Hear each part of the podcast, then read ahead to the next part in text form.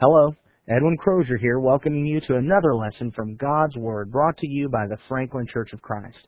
In today's lesson, we examine the age-old problem of people trying to alter and twist the Word of God. We take a look at a defining moment in the life of Judah's king Jehoiakim. He thought he could avoid God's judgment, but it only became worse for him. May God richly bless us as we examine this case of scroll burning. We're not really told that much in 2 Kings and 2 Chronicles about the last three kings of Judah. We are told, though, during that time that the tides of change were sweeping through the world. Assyria had been in control, but Egypt had come up and conquered Assyria. And on the way, Israel had tried to attack Egypt, and Pharaoh Necho had said, you know, stay out of my way, but Judah wouldn't listen. Judah was conquered by Pharaoh Necho, and in 2 Kings chapter 23 and verse 34 it says that Pharaoh Necho made Eliakim, the son of Josiah, king in the place of Josiah his father, and changed his name to Jehoiakim. But he took Jehoahaz away and brought him to Egypt, and he died there. Jehoiakim was made king in Judah by Egypt's king. However, Nebuchadnezzar from Babylon marches his way down to Egypt, overthrows Egypt, and of course, what does that mean about Judah? Judah now belongs to Babylon. What's Nebuchadnezzar going to do with Babylon, uh, with Judah? What's going to happen? Interestingly, those from Judah wanted to think that, well, nothing's going to happen. We're going to overcome. We're going to overthrow. God's going to be with us and make us win. But that's not what we're going to see in Scripture. While we're not told a great deal about Jehoiakim, we do find Jeremiah chapter 36, which provides some interesting insight into Jehoiakim as a king and his relationship with God, and also provides some interesting insight into how we are supposed to deal with God's Word. I'd like for us to read Jeremiah chapter 36. Turn with me to Jeremiah chapter 36. In Jeremiah chapter 36 and verse 1, the scripture reads, In the fourth year of Jehoiakim, the son of Josiah, king of Judah, this word came to Jeremiah from the Lord, saying, Take a scroll and write on it all the words which I have spoken to you concerning Israel and concerning Judah, and concerning all the nations from the day I first spoke to you, from the days of Josiah even to this day. Perhaps the house of Judah will hear all the calamity which I plan to bring on them, in order that every man will turn from his evil way.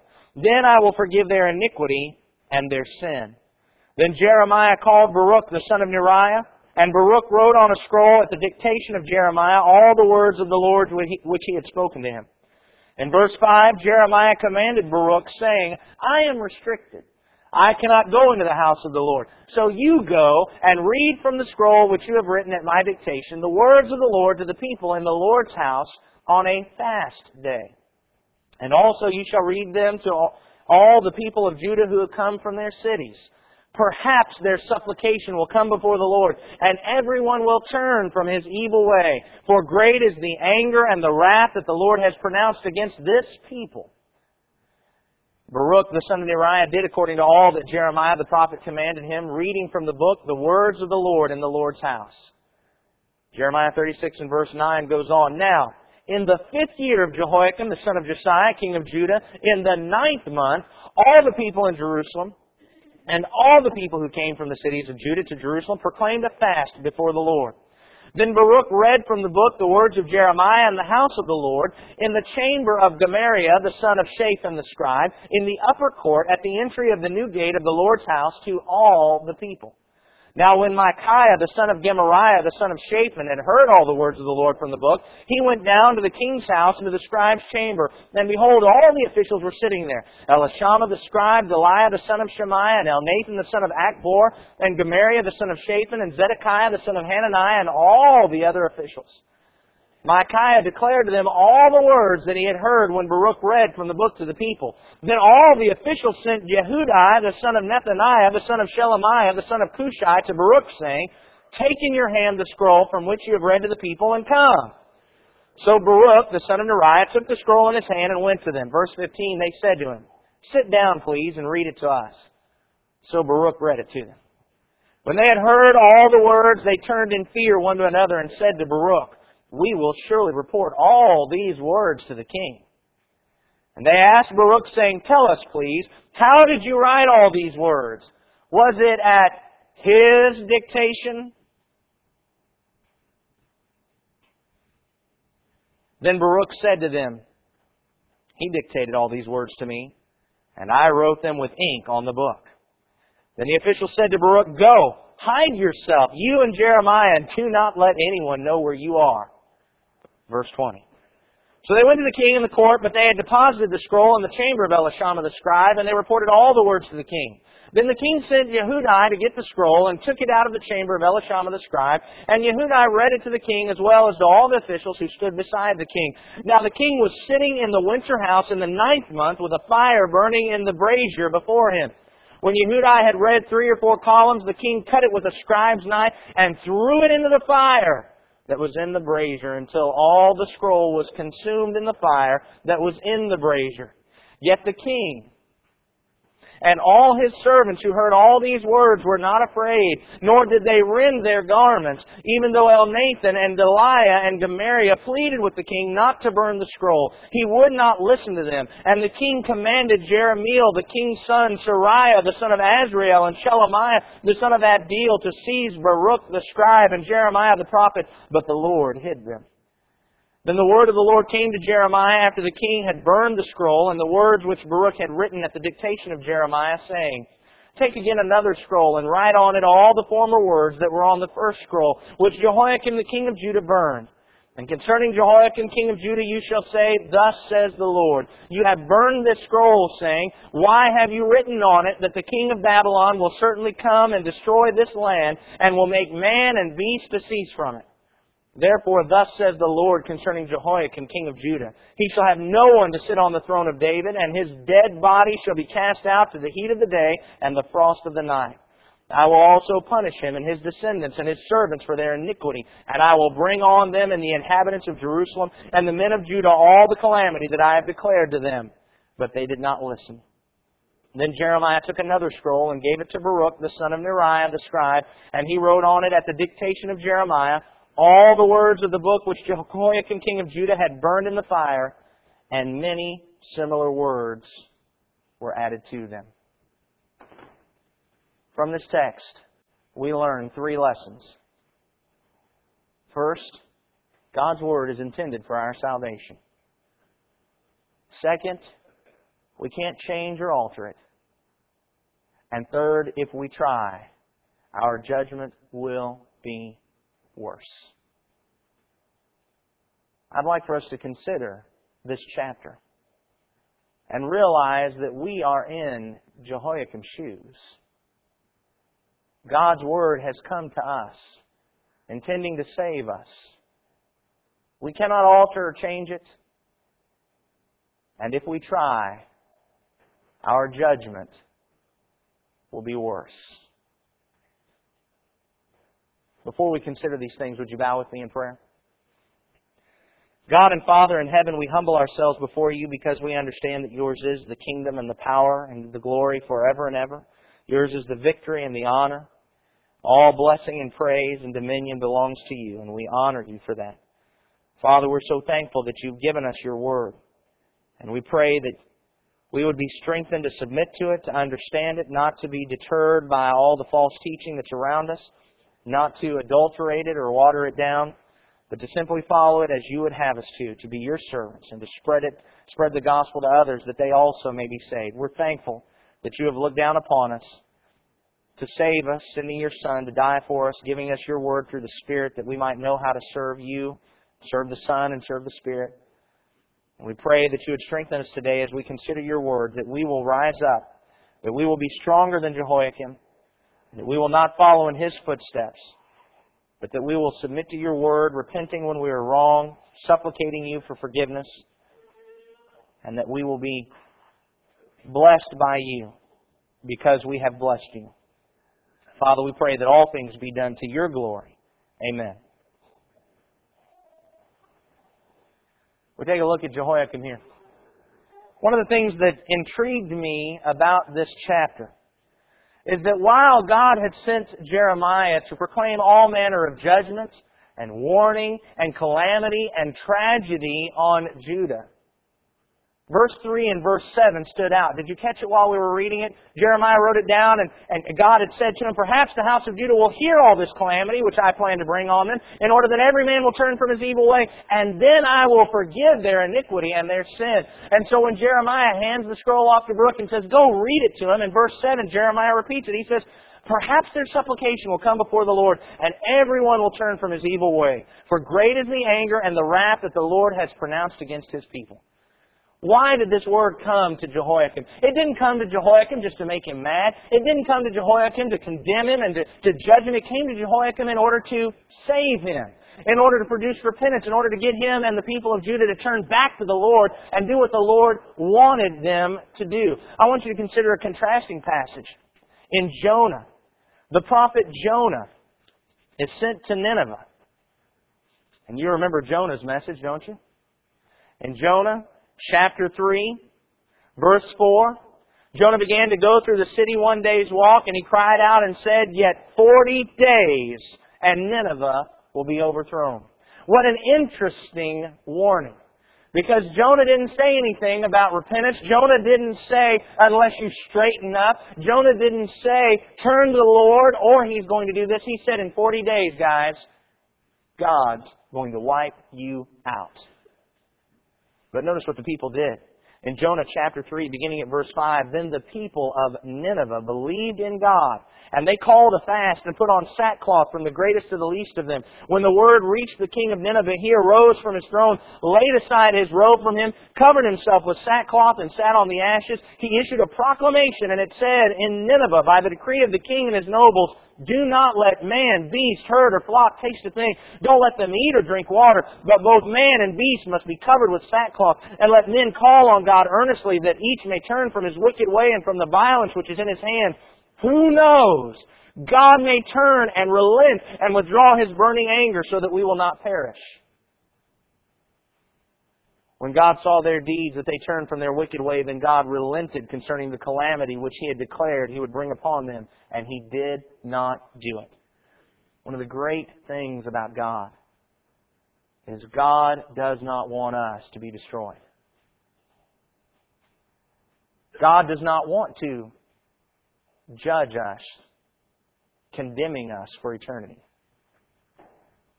He did not want to judge Nineveh. He did not want to judge Judah. And so he sent his word in order to save them. And the same is true for us. He's given us his word in order to save us. Acts chapter 20. Acts chapter 20 and verse 32. Acts chapter 20 and verse 32. I'm going to wait for you to get there. I want you to see these verses. Acts chapter 20 and verse 32, as Paul was talking to these Ephesian elders, in Acts chapter 20 and verse 32, he said, Now I commend you to God and to the word of His grace. Why? Which is able to build you up and to give you the inheritance among all those who are sanctified. Why has He given us His word? Because He wants to give us the inheritance of the sanctified. Look in 2 Timothy chapter 3 and verse 15. 2 Timothy chapter 3 and verse 15. We often read verses 16 and 17, important passage. All scriptures inspired by God, profitable for doctrine, for reproof, for correction, instruction in righteousness, that the man of God may be perfect, thoroughly furnished for every good work. Important passage. But let's look at verse 15. 2 Timothy 3 and verse 15. Actually, let's go ahead and back up to verse 14. You, however, in 2 Timothy 3.14, you, however, continue in the things you have learned and become convinced of, knowing from whom you have learned them, and that from childhood you have known the sacred writings, which are able to give you wisdom that leads to salvation through faith, which is in Christ Jesus. Why do we want to go to the Holy Scriptures? Because this gives us wisdom. What kind of wisdom? Wisdom that leads to salvation. That's why He gave this to us. Look in James chapter 1 and verse 21. James chapter 1 and verse 21. James chapter 1 and verse 21. James says, therefore, putting aside all filthiness and all the remains of wickedness in humility, receive the word implanted, which is able to save your souls. Why has he given us this word? In order to save us. Flip over just a few more pages and note one more passage. 1 Peter chapter 1, beginning at verse 22. In 1 Peter chapter 1 and verse 22,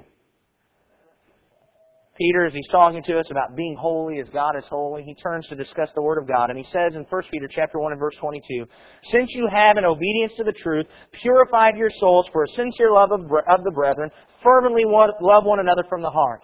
For you have been born again, not of seed which is perishable, but imperishable, that is, through the living and enduring Word of God. How are we born again? How are we saved? By the imperishable, enduring, and living Word of God. Why did God give us this? Because He wanted to save us. That's what this is about. And we need to remember that. We need to remember that as we come to this Word, that is what it is about. It is about saving us. And so we go back to James chapter 1 and verse 19 where James said, This you know, my beloved brethren, everyone must be quick to hear, slow to speak, and slow to anger, for the anger of man does not achieve the righteousness of God. Therefore, putting all aside all filthiness and all the remains of wickedness and human humility, receive the word implanted, which is able to save your souls. We most often use that James 1.19 to talk about our relationship with one another, but its basis is actually about our relationship with God. He gave us this to save us. He says, so you need to be quiet and listen. And don't get angry. Listen to what God has given you so you can be saved. We need to think about that with our own lives as we're turning to the Word of God. But you know, we also need to think about it as we're using this Word in other people's lives. Do you remember in Luke chapter 9? Luke chapter 9.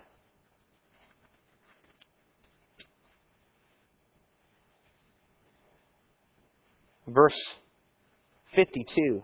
In Luke chapter 9 and verse 52. Jesus is going through Samaria. It says that he sent messengers on ahead in Luke 9:52 of him. He sent messengers on ahead of him, and they went and entered a village of the Samaritans to make arrangements for him. But they did not receive him because he was traveling toward Jerusalem. When his disciples James and John saw this, verse 54, they said, "Lord, do you want us to command fire to come down from heaven and consume them?" But he turned and rebuked them and said, "You do not know what kind of spirit you're of." For the Son of Man did not come to destroy men's lives, but to save them. And they went on to another village. We need to recognize that God gave us this word not so we could blast away at everybody who's doing something wrong and not accepting Jesus and not allowing Him to enter into their village. He gave us this so we could save people. And we've got to use it that way.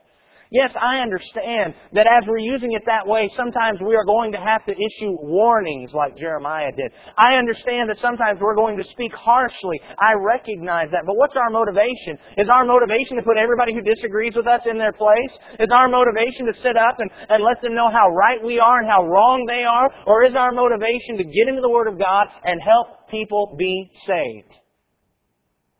Because God gave us this Word so people could go to heaven. And that's how we've got to use it in our lives and in others' lives. And if we're going to use it that way, we've got to learn that we cannot alter or change God's Word. Back in Jeremiah chapter 36, Yehudai read the scroll and he got through three or four columns and Jehoiakim jumped up and grabbed it, cut it with his knife, and tossed it into the fire. You see, it seems that Jehoiakim thought that if he cut up the scroll and burnt the scroll and destroyed the paper upon which God's words had been written, that he could alter and change God's word. If you look back in Jeremiah chapter 36, in verse 29, it said concerning Jehoiakim, king of Judah, you shall say, Thus says the Lord, you have burned this scroll, saying, Why have you written on it that the king of Babylon will certainly come and destroy this land and will make man and beast to cease from it? You see, Jehoiakim didn't believe that. He didn't want to believe that. And so he thought to himself, if I can cut this up and throw it away, it's not going to happen. And yet that's not the way it works, is it?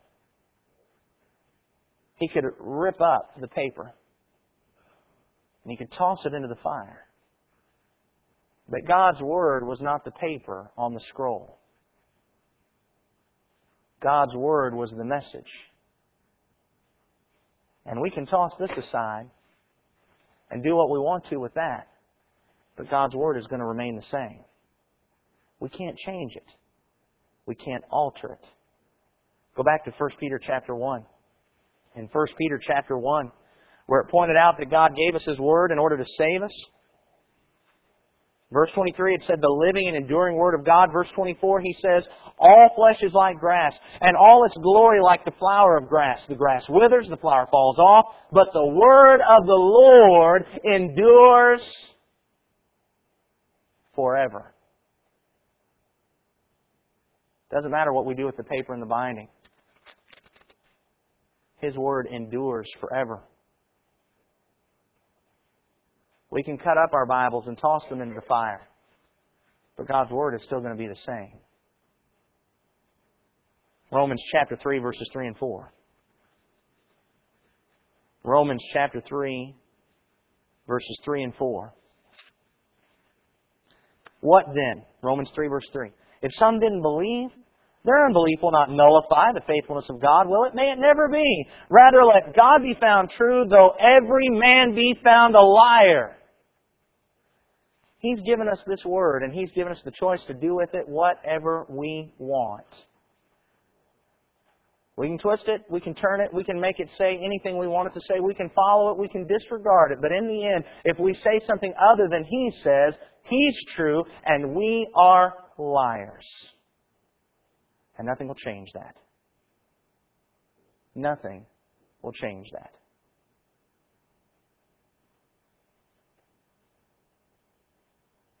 And of course, if we want to be saved, how is this word going to save us? Not when we twist it and turn it, but when we just follow it. Do you see that? And whether we're talking about as a congregation or in our personal lives, God's Word doesn't change. There may be some things about God's Word that we don't like. We may be tempted to twist them. We may be tempted to disregard them. We may be tempted to try to gloss over them and make Christ Church something that it's not, make our lives something that it's not supposed to be.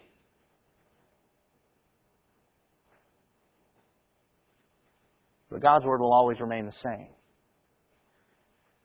And it doesn't matter how often we go to church.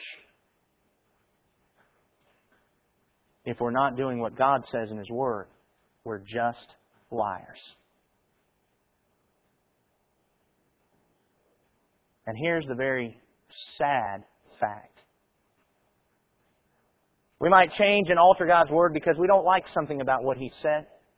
We don't want to do something that He said. It's a little bit too boring. It's not exciting enough. Who knows why we might not want to do that? But when we change it, our judgment will be worse than the warning we've already received. Look again at Jehoiakim.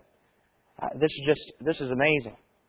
There in Jeremiah chapter 36, Verse 29, he talks about why you burned the scroll. Verse 30 of Jeremiah 36, Therefore says the Lord concerning Jehoiakim king of Judah, He'll have no one to sit on the throne of David, and his dead body shall be cast out to the heat of the day and the frost of the night. I'll punish him and his descendants and his servants for their iniquity. The Lord now brings that judgment down to a personal level. It's not just Judah is going to be destroyed, it's Jehoiakim is going to be wiped out. He and his descendants. And then notice the very last words in the chapter. Verse 32, Jeremiah took another scroll and gave it to Baruch, the son of Neriah, the scribe, and he wrote on it at the dictation of Jeremiah all the words of the book which Jehoiakim, king of Judah, had burned in the fire, and many similar words were added to them. Because you didn't like the first one? Well, I'm going to give it back to you, plus here's some more. We can twist it, we can turn it, we can alter it for whatever reason. When we do, we may have a good time throughout this life. It may be fun. We may be in some rocking church that's just doing all kinds of fun things for us. But if we're not doing what's in here, Judgment Day is coming. And it's going to be worse than what God originally warned us with. 2 Peter chapter 3. 2 Peter chapter 3, verse 16. Peter said of Paul in his writings, as also in all his letters, speaking then of these things, in which are some things hard to understand, which the untaught and unstable distort, or twist, or wrest, some translations say, as they do also the rest of the Scriptures. But notice what happens. To their own destruction. To their own destruction. We can do what we want to with this. But if we don't do what God wants us to do with this, we will be destroyed. Revelation chapter 22. Revelation chapter 22 and verse 18 says, I testify to everyone who hears the words of the prophecy of this book.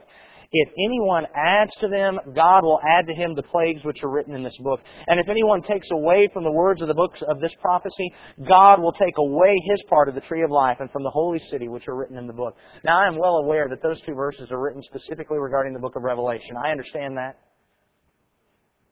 However, I also believe that this is a principle that we need to apply to all of God's Word. That when we take away from what God has written, He'll take away our name from His book of life.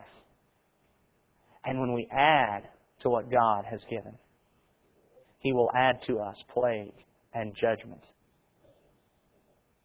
Because we can do whatever we want to with this. But if we don't do what God wants us to do with this, we will be judged. Just like Jehoiakim.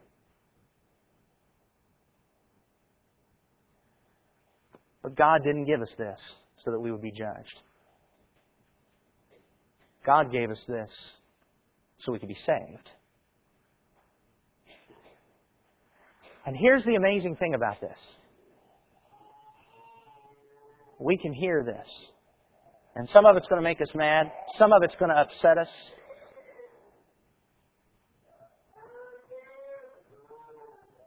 But if we repent, if we repent, we don't have to be like the king of Nineveh. The king of Nineveh said, let's do this.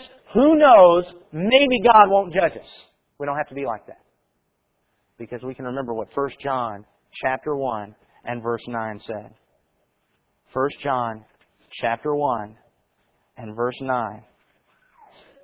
If we confess our sins, He is faithful and righteous to forgive us our sins and to cleanse us from all unrighteousness. We don't have to say, who knows, maybe, I hope. We can say with certainty, when I repent and come back to God's Word, He will most definitely save me. Because that's why He gave this to me. Well, Jehoiakim thought he could avoid God's judgments by simply destroying the paper upon which they were recorded.